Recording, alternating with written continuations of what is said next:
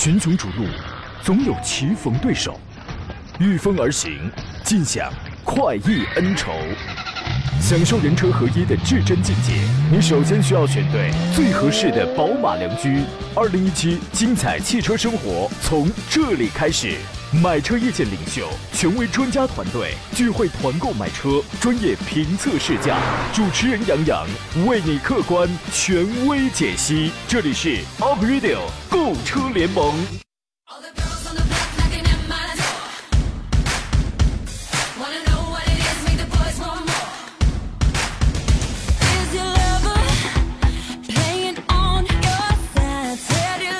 来，诸位，欢迎在礼拜五的上午时间收听山东交通广播开始直播的 Aprilio 购车联盟，我是杨洋，在济南问候全省机器人。今天有了地方晴天了，是吧？今天从这个节气上讲叫小暑，哎，小暑啊，就是小热一回，还没到最热的时候啊。当然，各位要注意，要多多补充水分。还能怎么热呀？迄今为止呢，我基本上已经保持了从进入今年夏天到现在，每天都穿大裤衩、都穿短裤上班的不败战绩，我保持得很好。有时候呢，我也翻箱倒柜，我也会找衣服啊，结果找出来一看呢，全是全是一些名牌 T 恤，我就觉得呀，穿出去太高调了。比如说什么中国电信呐、天翼四 G 啊、婆婆乐基金啊，什么这个酱油那个豆瓣酱啊，最珍贵的一件还要数那件复合肥的，我跟你讲，所以我特别纠结，到底穿哪个好？穿出去会不会被人说我是炫富啊？这是啊。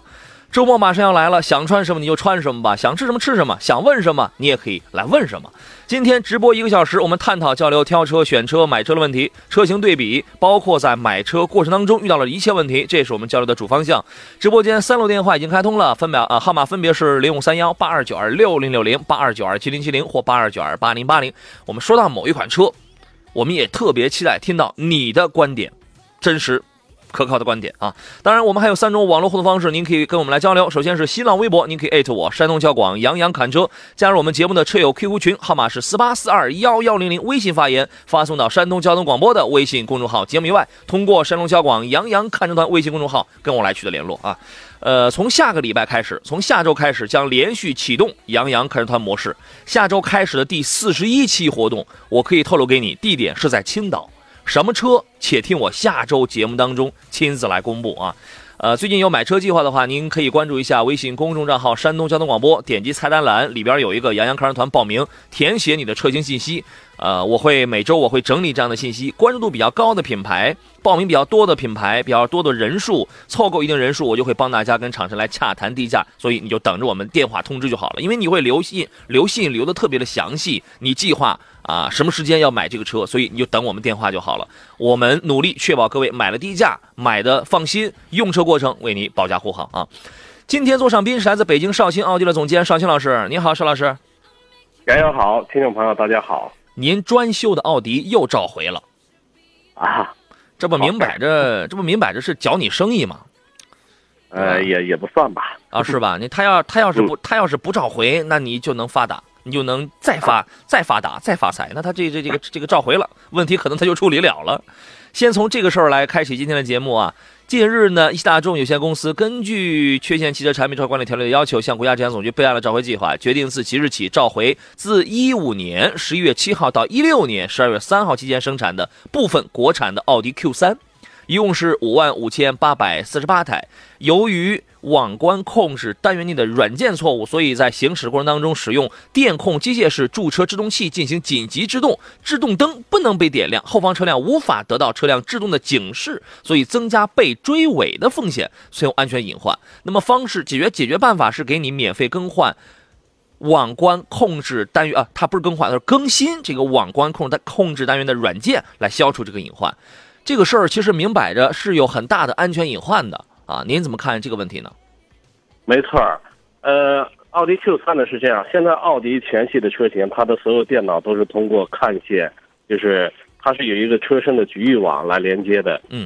虽然说后尾灯，比如说它是靠这个能源控制单元后边的舒适控制单元来给它的尾灯信号的，但实际上网关呢，它是控制全车所有的电脑的功能的，所以当网关的软件出现问题以后，就能导致车上一些其他的控制器，嗯，相关的控制器，呃，功能失效或者是功能错乱。嗯这样呢，如果是影响到后尾灯的话，我们在踩刹车的时候，后方车辆不能及时得到我们的刹车信号，嗯就有可能会，呃错误的判断车距，就有可能会引发交通事故。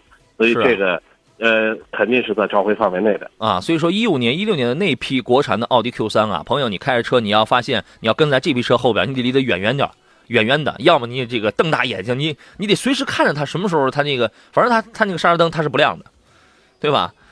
我觉得这事儿保险公司应该跟应该跟奥迪应该打一官司呀，凭什么？万一万一真有这样的追尾的事故，凭什么让我们来赔啊？对吧？嗯这个这是一个事儿啊，各位车主，赶你赶快那个，你可能最近也能收到挂号信啊，可能也会收到电话，但是你也可以积极主动的去联络一下您的这个经销商啊。呃，另外再说一个油价的问题，本计价周期以来呢，国际油价整体上扬，本轮成美元的调价曾一度出现强烈的上调预期，但是，我我是不是我一说但是你们都特别放心了，然后啊，然后一颗悬着的心，然后全都下来了是吧？但是随着原油在本计价周期末连续连涨，呃结束连涨，出现大跌，所以本轮成品的现价上调了预期被打破了，将会遭遇年内的第三次搁浅。根据卓创资讯监测模型的显示说，截至七月六号收盘呢，原油变化率收于百分之一点二七，相对应的成品油的现价上调幅度是每吨四十二块钱，并没有满足到发改委调整成品油现价的五呃这个必要的条件，所以今天国内成品油的限价调整将会遭遇搁浅。今天不涨价了哈，所以说这个周末呀，周末该开车出门了，该出远门了，您照样开就是了。嗨，我现在我都不知道油多少多少钱一升了都。下一个计价周期油价调整仍然是存在着搁浅的可能性啊。这个是那个那个邵老师，你有没有觉得，如果即便是搁浅的话，也会一直停留在现在的这个水准上，也是很 OK 的？嗯，呃，当然，油价当然是越便宜越好，这对大家来说，啊呃，也是生活当中一笔不小的支出，不是吗？可是便宜就一定这个东西便宜，它就一定会好吗？呃，我觉得这个现在的监质量监控这一块，我觉得，呃，对于大的加油站便宜，也不见得它能给我们不好的油吧？我觉得这个不应该。关键是现在就是贵我还，是希望它便宜的。关键啊，这话说回来，现在就是再贵也不一定能给我们最好的油，是吧？所以还不如便宜点儿了，对吧？哎呀，这个有的时候呢，我们可能都会有这样的体验啊。当我们听到哪一个商场又是打打折促销了，鸡蛋又是降价，好家伙，大爷大娘早上两点迎着凌晨两点的太阳那就排队去了。哪一个饭馆说今天我什么什么我是免费了，千万别去。千万别去，所以说有的时候便便宜免费不见得是什么好事儿啊。当然，括弧洋洋看人团除外啊。这个这个这个这个这个便宜确实这是好事儿的，这是啊。呃，秋风扫落叶说：“主持人你好，团购有没有宝来这款车？七月份没有，七月八月我们陆续从下礼拜要陆续连续的要开启一些这个团购模式，可能现在暂时我们我们还没有订宝来，因为因为啊，这个我之前我不是说了吗？随着报名某一个品牌。”某一个车系报名人数的增长，我们马我们马上就会去谈优惠，去谈额外的优惠，帮你去谈额外的优惠。那么然后就会发起这样的团购。所以说，当人数不达标的时候，那那可能这个这个人数不达标，优惠优惠不达标的时候，那我可能我就不会搞，是这样的啊。于春强的问题，他说杨哥辛苦，没有辛苦啊，我挣工资的这是，我上班挣工资啊。凯迪拉克 CT 六 3.0T，本人很喜欢操控，就是纠结这个车的内饰太一般，很纠结，请男神给些意见啊。我是男神经，男神在电话上呢。男神，请你给个意见吧。他觉得 CT 六的内、内饰还一般呢。嗯，呃，CT 六内饰我觉得还可以啊，对啊、这个可能是关于这个每个人的审美不一样。啊，但我觉得男神应该是杨洋，我这个一直从来没没人把我叫男神。我这不我今天叫了，我属于是男神经。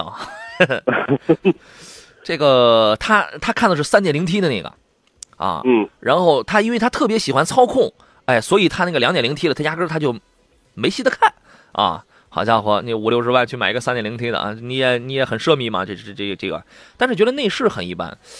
我倒觉得这个车呢是挺有特点的，您认为呢？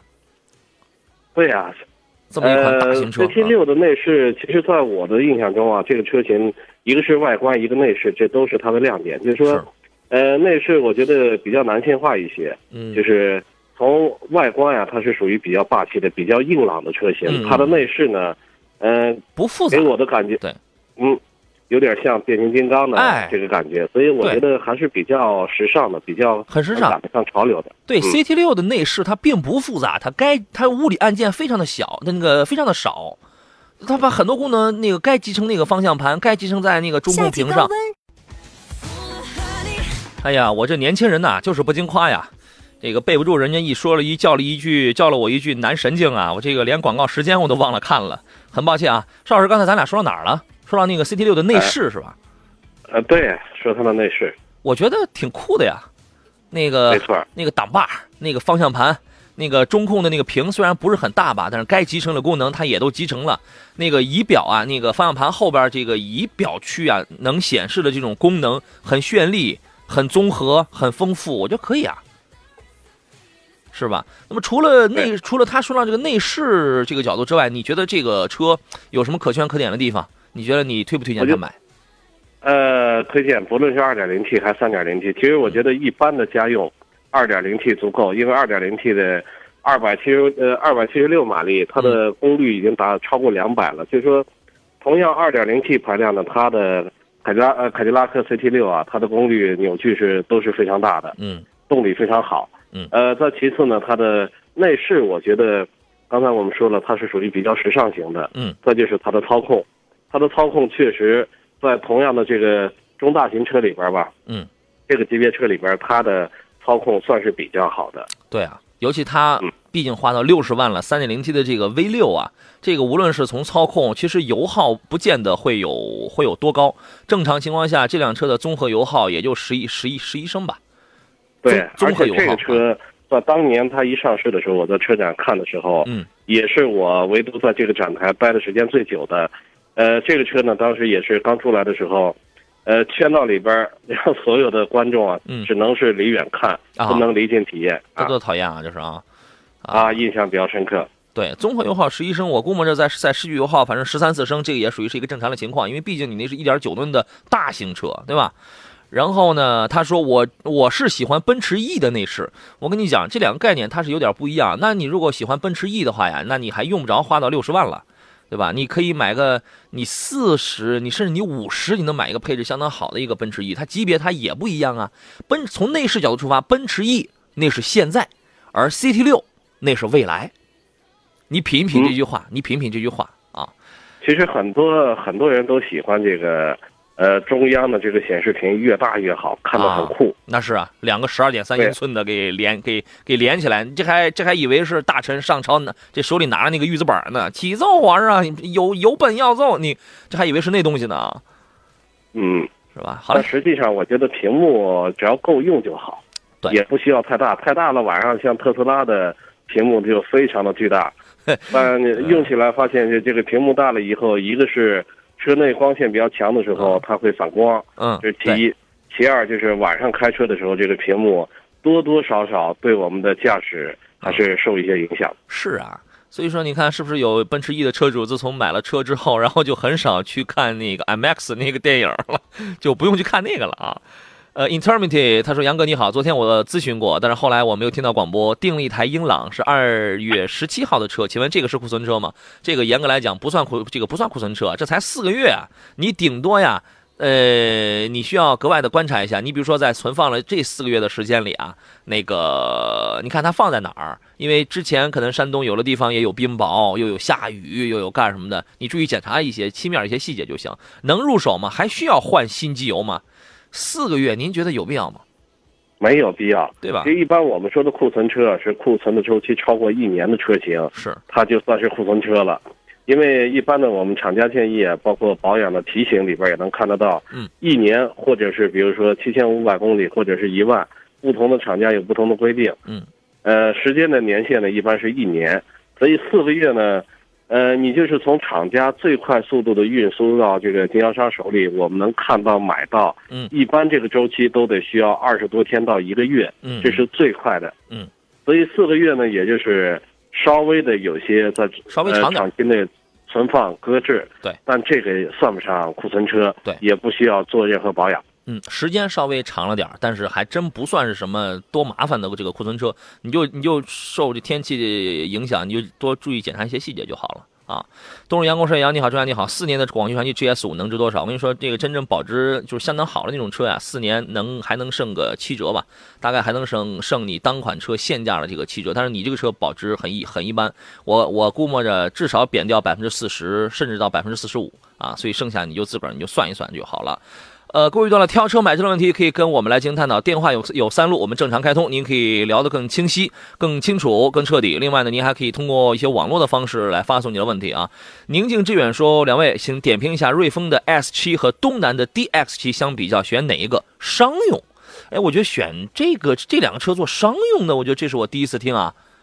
您觉得商用的嗯标准是什么、哦，他做做商务，啊？呃，这个是 SUV 车型啊，就是说对 SUV 车型，我觉得它做商务的话，这俩车要对比的话，可能，呃，首先从外观呢，都不是说特别的商务。嗯我觉得商务车应该选择一个类似于这个，呃，这个 MPV 车型，我觉得商务比较合适。这个没有人家就挑了这俩车型呢，我觉得它比较适合家用。嗨，人家人家就挑这俩，你你怎么还给人换 MPV 去了？就这俩呀，其实当然话说回来，也其实我们原来把这个什么车能商用，什么车呃是这适合私用，我们分的泾渭分明，对吧？现在呢，随着这个大家口味越来越重啊，见的越来越多，其实严格来讲，商用跟私用它没有在车风上没有什么很明确的鸿沟，都可以啊。我我觉得我要是开一 F 零，我要是出去，我我一年两亿的这个单子啊，那也那也行，是吧？啊，这两个车呢，我个人的建议是那个这样的，看你选的是 1.5T 还是 2.0T，它这两个车它这个都有，对吧？但是 DX7 的 2.0T 是只有手动，是没有自动的。考虑预算比较经济的话，估我估摸你可能会选 1.5T，买一个自动挡的话，那么它们的区别就就在于瑞风的 S S7 的自动挡用的是六档的这个双离合，而那个呃 DX7 的 1.5T 它用的是 5AT，5AT 的技术其实并不是多么的先进。瑞风 S7 呢，无论是在尺寸、精致程度，还是从动力这几个方向，我觉得它都要胜出，它都要胜出不少。本身它这个尺寸，它就已经能接近一个中级 SUV，当然它应该算是算刚刚入门啊。这个体面度啊要更够，尤其那个外观也比较霸气。内饰方面，你发现那些出风口啊、中控的设计，像极了奔驰，像极了奔驰。我啊，没错，所以我建议你选这个。呃，而而且像的还是 S。啊，是，所以我建议他可以考虑一下这个。呃，您同意吗，邵老师？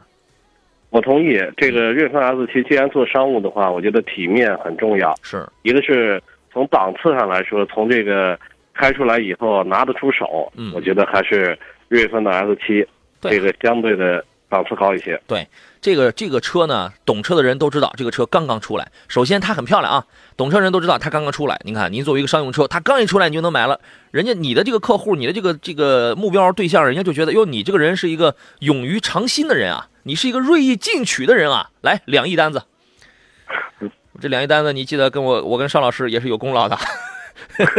祝你成功，祝你成功啊！来看一下其他朋友的问题。呃，恭喜发财！这位网友问了一个我们以前经常会说到的事儿，就是锐界与汉兰达纠结当中到底选哪一个？请老师给一个建议，分析一下各自的优缺点，你推荐哪一个？呃，我们、呃我们我们先说结果，先说结果，你推荐哪一个？当然是锐界，嗯，我也推荐锐界。的价位嗯，配置高，是我觉得配置高，呃，舒适性也相对我我觉得会好一些，嗯，性价比高一些。是。然后咱们说完了说说完了结果了，咱们得说说为什么咱俩做出了这样的选择。呃，就因为这个汉兰达呢一直上市，其实它的销量是很火爆的，就是说热度是非常高的。嗯，呃，所以呢，一直这个价格的优惠幅度是比较小，不仅没有优惠，很多呢车主喜欢它还加价买车。对，我觉得这点我们是不支持的。哎，锐界两到三万的现金优惠，嗯，这是这是一，还有吗？呃，没有了，我没有了。你看来你看来你是一个很看重金钱的人呢。嗯，那杨呃杨洋去黑他了。啊，这个我 我倒不是黑他，因为我确实是这个站的比较的中立来这个讲，因为买这两个车的人，绝大多数人预算一定是在三十以内。除嗯如果你看的是哪一个配置，你是三十开外，你一定你自己你就讲了，对吧？所以说，绝大多数十个人里面有九个人去买这俩车，一定是三十以内。那么三十以内的这两个车，优缺点我们之前说的很明白了。汉兰达它呢，在一些细节处理上，包括后期，你要是讲谁更细致，谁可能更稳定，没大有小毛病，这个一定是汉兰达优秀的，对吧？呃，这这个一定是它优秀。然后它的储物空间设计的挺好，它的养护费用挺低，油耗略低，但是它油耗略低，它是它是要加九十七号油的，锐界是加九十三号油，所以说你这个你你平衡一下，那可能也差不多。另外呢，这个这个这个这个缺点是什么？它的第三排舒适性太弱，然后加价啊。呃，再说锐界，锐界的缺点是什么呢？空间设计，包括储物的格的这些创意设计方面，利用率上不如汉兰达。呃，但是它的配置功能要比汉兰达，你花一样的钱，它要高很多。因为三十万你会看到汉兰达依然是在用卤素的灯，锐界二十多万早换成 LED 了，对吧？呃，功能配置上，你包括开起来这种沉稳度上确实要好，起步它确实要慢吞吞，但是你巡航状态下你开起来它还是很稳健的这么这么一款车。第三排锐界的第三排舒适度相当高，啊，所以说当然它的养护跟后期的费用大概要比汉兰达可能要接近要要贵一半。你看，即便是在这样的条件下，我们还是推荐了锐界。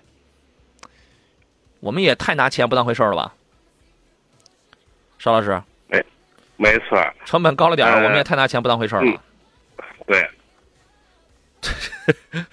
这是话跟您这个说完了，但是我们还是推荐了它啊。这个你 你考虑一下，你你综合考虑一下我们的这个建议啊。小邹疯疯的说，如果开 F 零去谈两亿的订单，客户会以为你是骗子。来，邵老师，你给讲一讲，你在开 3.0T 的车之前，你的你原来你开过什么样的车去创办你的企业？我们创企业的时候，我们都是拿着公交 AC 卡呀去谈券儿。那会儿有人认为你是骗子吗？没有啊，因为我们是出力的。啊，对吧？你看邵老师现在生意越做越大，在北京城也做到了年营业额好几百块的这个大生意，是吧？这个嗯多么让人骄傲！这个明年继续上涨，继续上涨啊！好了，这个咱们怎么这个扯远了？不是这个今天这个节目做的很市侩啊，我们怎么一直都在谈钱的事儿？这是我们进入半天广告，稍事休息一下，邵老师也这个算一算账啊。回来之后，剩下半个小时，诸位遇到了挑车与买车的问题，当你拿捏不定局的时候，欢迎跟我们来聊一聊。这里是 Aprilio 购车联盟，我是杨洋，我们稍事休息，待会儿见。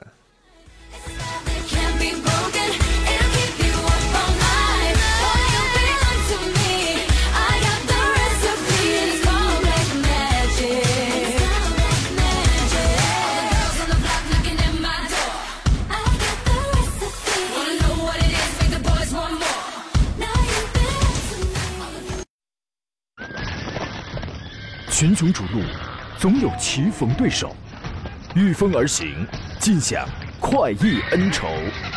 享受人车合一的至臻境界，你首先需要选对最合适的宝马良驹。二零一七精彩汽车生活从这里开始。买车意见领袖，权威专家团队聚会团购买车，专业评测试驾，主持人杨洋为你客观权威解析。这里是 Up Radio 购车联盟，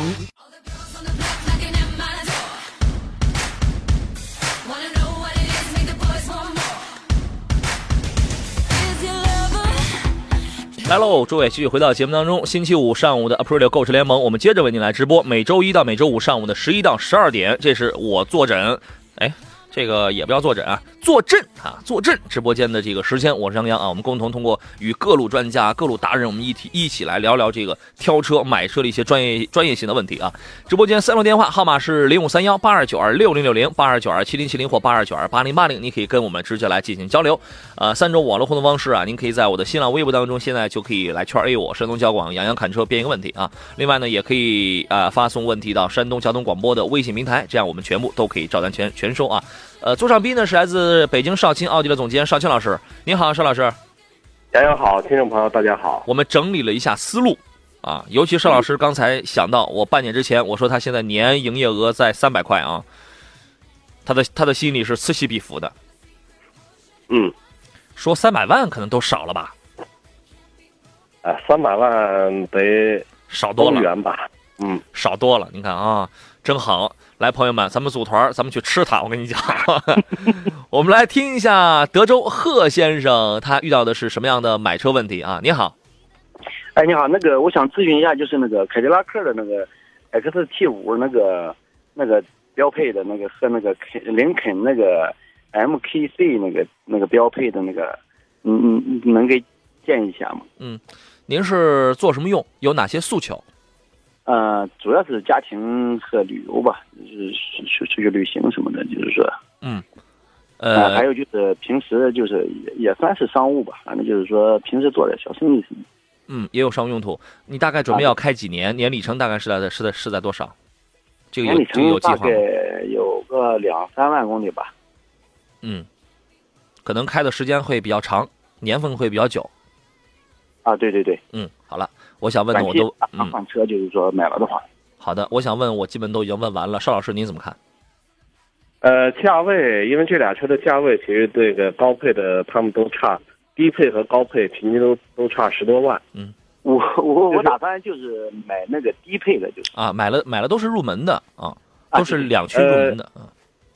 看来您是比较喜欢美系车的。实际这个这两款车，我觉得在美系的 SUV 里边都是属于比较不错的 SUV。嗯。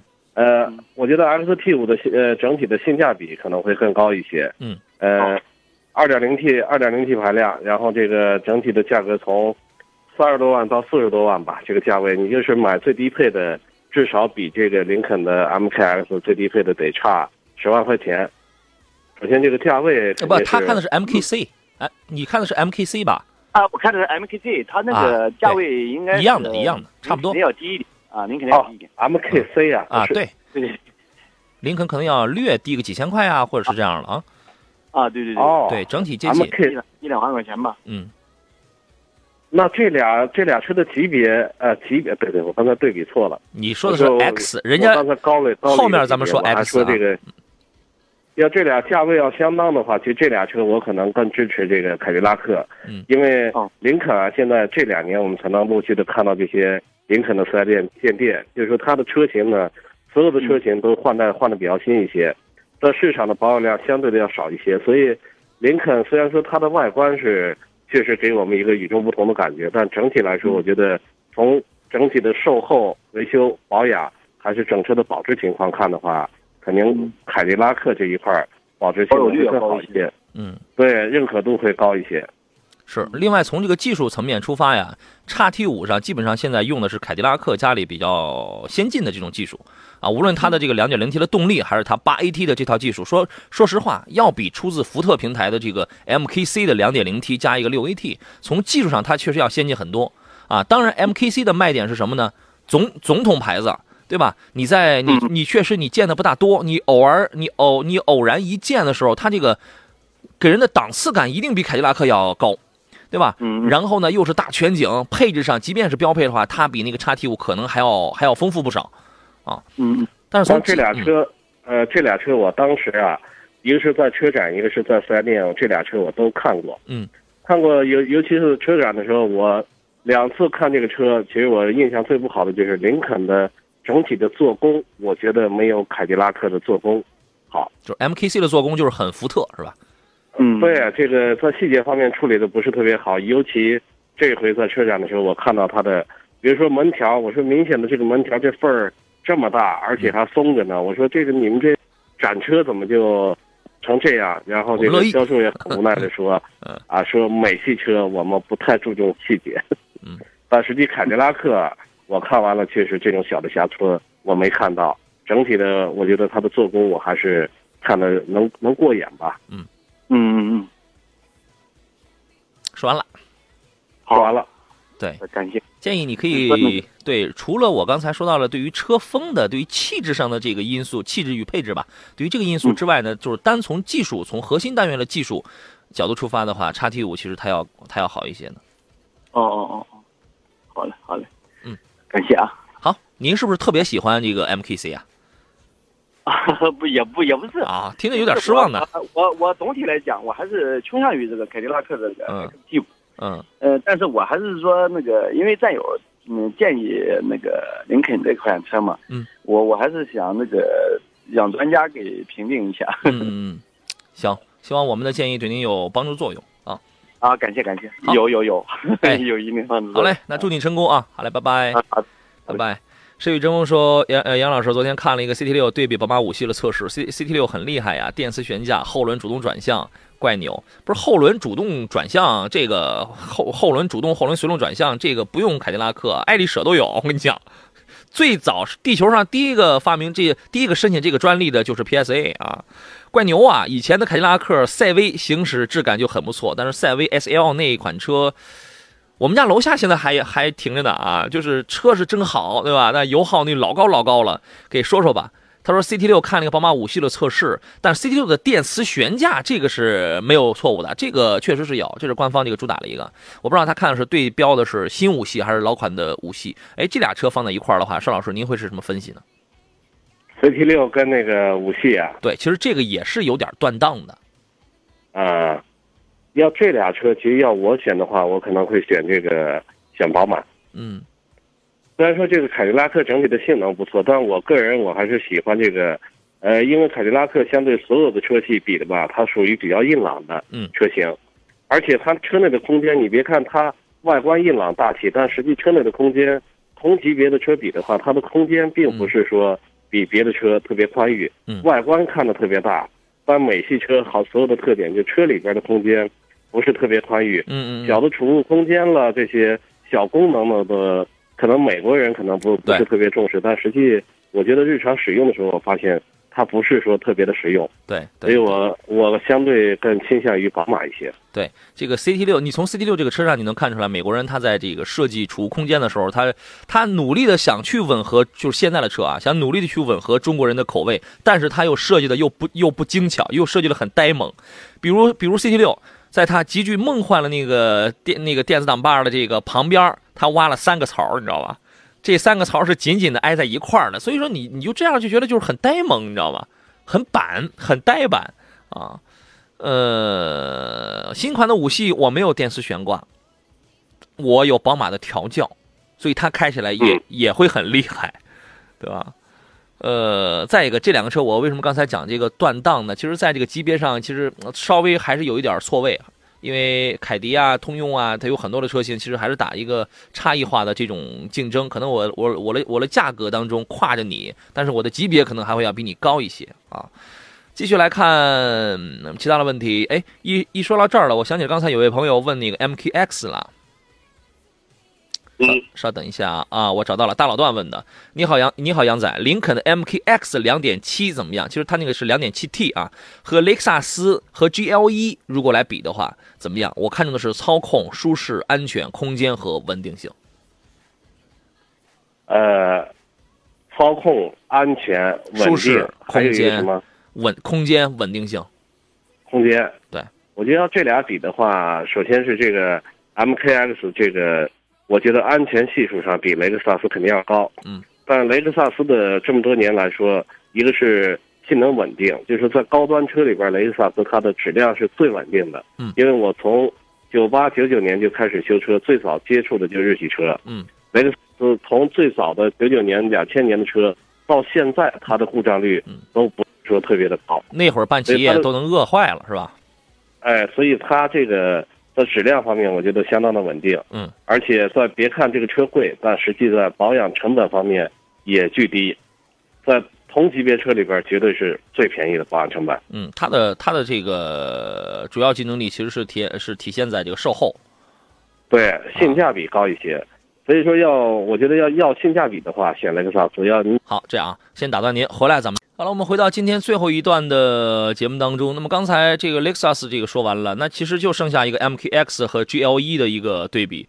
我觉得他如果选的是 2.7T 的这个 MKX 的话，GLE 它应该350它应该是买不到吧？350D 它应该买不到吧？买不到这个价位，他只能买入门的三百最300便宜的都得在入门的都在八十万左右。啊，对，当然它这个市场它这个有个十万左右的这个优惠，我估计他买的可能是三百是吧？呃两点二 T 那个三百 D，那这样的话，您觉得这俩车之间怎么来比较呢？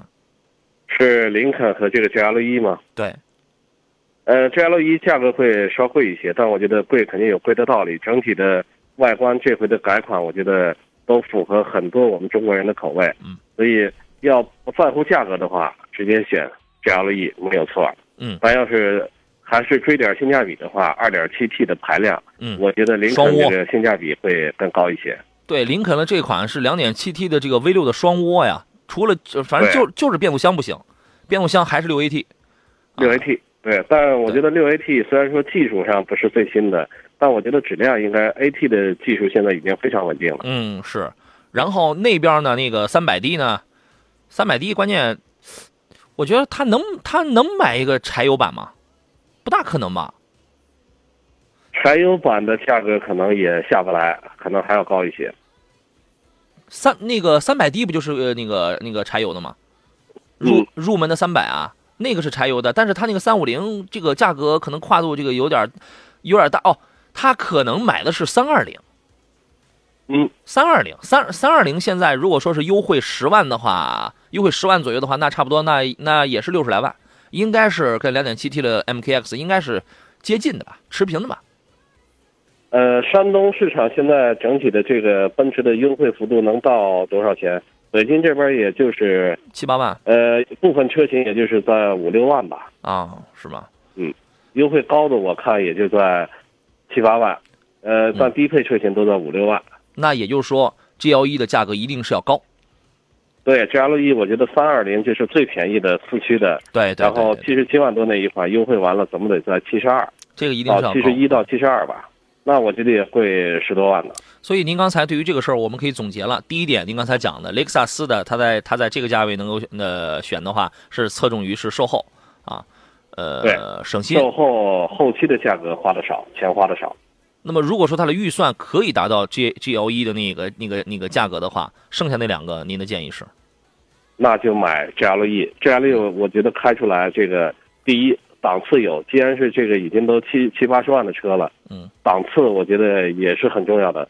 不论是家用了还是商用、商务用车，我觉得档次上它已经是算是规格比较高了吧，这个标准比较高了。好了嗯，咱俩可以打，可以可以可以打住了。咱俩聊了半天了 G L E 了，然后他又发了一遍说 G L C，他给发错了。哇呀，我的天呐，你浪费了我们十分钟啊！这个，你要是看的是 G L C 的话，那我觉得你跟 M K X 比，你就没有意思了。对呀、果断 M K X 那应该跟 MKC 比。啊，对呀、你那个 G L C 应 C 是应该跟 C 比的。啊，你你如果价格来，你如果看是五六十万的 MKX 的话，你还花五十六五十五六十万去买那个 GLC 啊，那果断 MKX 啊。我们来听热线上朋友的问题，所以说你有的时候你那个发一些文字啊，你你们一你们一你们一定要发清楚，要发清楚啊。我们来听听济南刘女士她的买车提问啊，你好，你好，你好，女士，啊哎主持人好你好，请讲。我想看一下，就是三十万左右到接近快四十万这一个区间，我想买一个就是 SUV 类型的，也不是就是 S 家用的，嗯。嗯，两厢但是不要大的，要稍微小一点。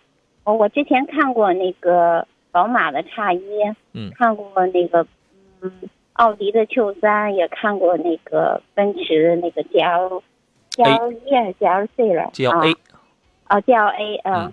嗯然后后来我觉得那个 Q 三太小了，嗯。嗯然后我想看那个奥迪的那个 Q 五，嗯。嗯，我我我我就不知道到底买什么合适，想听专家的意见。您的预算已经到了三十到四十之间了，是吧？就是因为我看了那个奔驰的那个 GLC 了，那个嗯 GLC 它就到了四十万是四十多了，对，对。还得加一点儿 那个啊。对，就是四十多吧，对我来说有点多，就是在三十多，嗯，三十五万左右还可以，嗯，嗯。这听上去您这个目标都是为 Q 五打造的，都是这个事儿哈。无论是价格这个，还是又嫌 Q 三小，然后价格三十五，我总觉得你是奔着它去了呢，真是。啊，我我我我不知道那个哪一种呢？因为受控呢稍微浅一点，就是再一个我可能要开会开的时间比较长，啊，大概得开个把家用的话也得八九年吧。是。如果说那个都奔着都这个三十五万去了，然后还买宝马，哎，你指的是裸车的价格对吧？裸车的价格。啊，哎，那啊那这样还买叉一的话，我觉得多少还是带点奢靡了。这个，邵老师，您是什么意见呢？对，叉一和 Q 五，我大致听出来嗯，几乎这个 GLC 呢，因为它价格超了，呃在超出预算了，就是说，因为越比越高，越比越高，到最后有可能花六十万买了一台车。呵，我觉得严格控制价位呢，呃，买奥迪 Q 五，因为它是这个同样 SUV 车型，这个叉一跟 Q 五它本身差一个档次。嗯，Q 五的空间比叉一肯定要大得多，Q 三呢又嫌空间小一些。嗯，我觉得这里边性价比能高一些的，也就是 Q 五。虽然说外观内饰这么多年稍有过时吧，但作为一款家用车来说，只要您自己喜欢，整体来说，我觉得虽然有点审美疲劳，但也这个车呢也它确实是一款好车。虽然也面临换代，但换代以后，性价比也没这么高。嗯，综合评测的话，我觉得买现在的 Q 五还是性价比比较高的。哦，那那个奔驰就不考虑了是吧？那个超预算奔驰对奔驰的车型呃奔驰您看着好它也，有便宜的，就是那个 GLA 啊、A 和那个叫什么来，奔驰那个就是 B 是二百吗？嗯，B 二百啊就是好像我记得是 B 二百。啊 B 二百啊，那个才二十，才刚出头，那属于那属于是一个两厢的一个买菜车。呃，您如果是一开始先入为主的这个初衷啊，就是想考虑一款 SUV，一个是大品牌，一个是时尚度比较高的这种 SUV 的话，那我觉得 B 两百其实是比较小资的一款买菜车了，对吧？这个你可以后边儿你反正你能少花钱这个。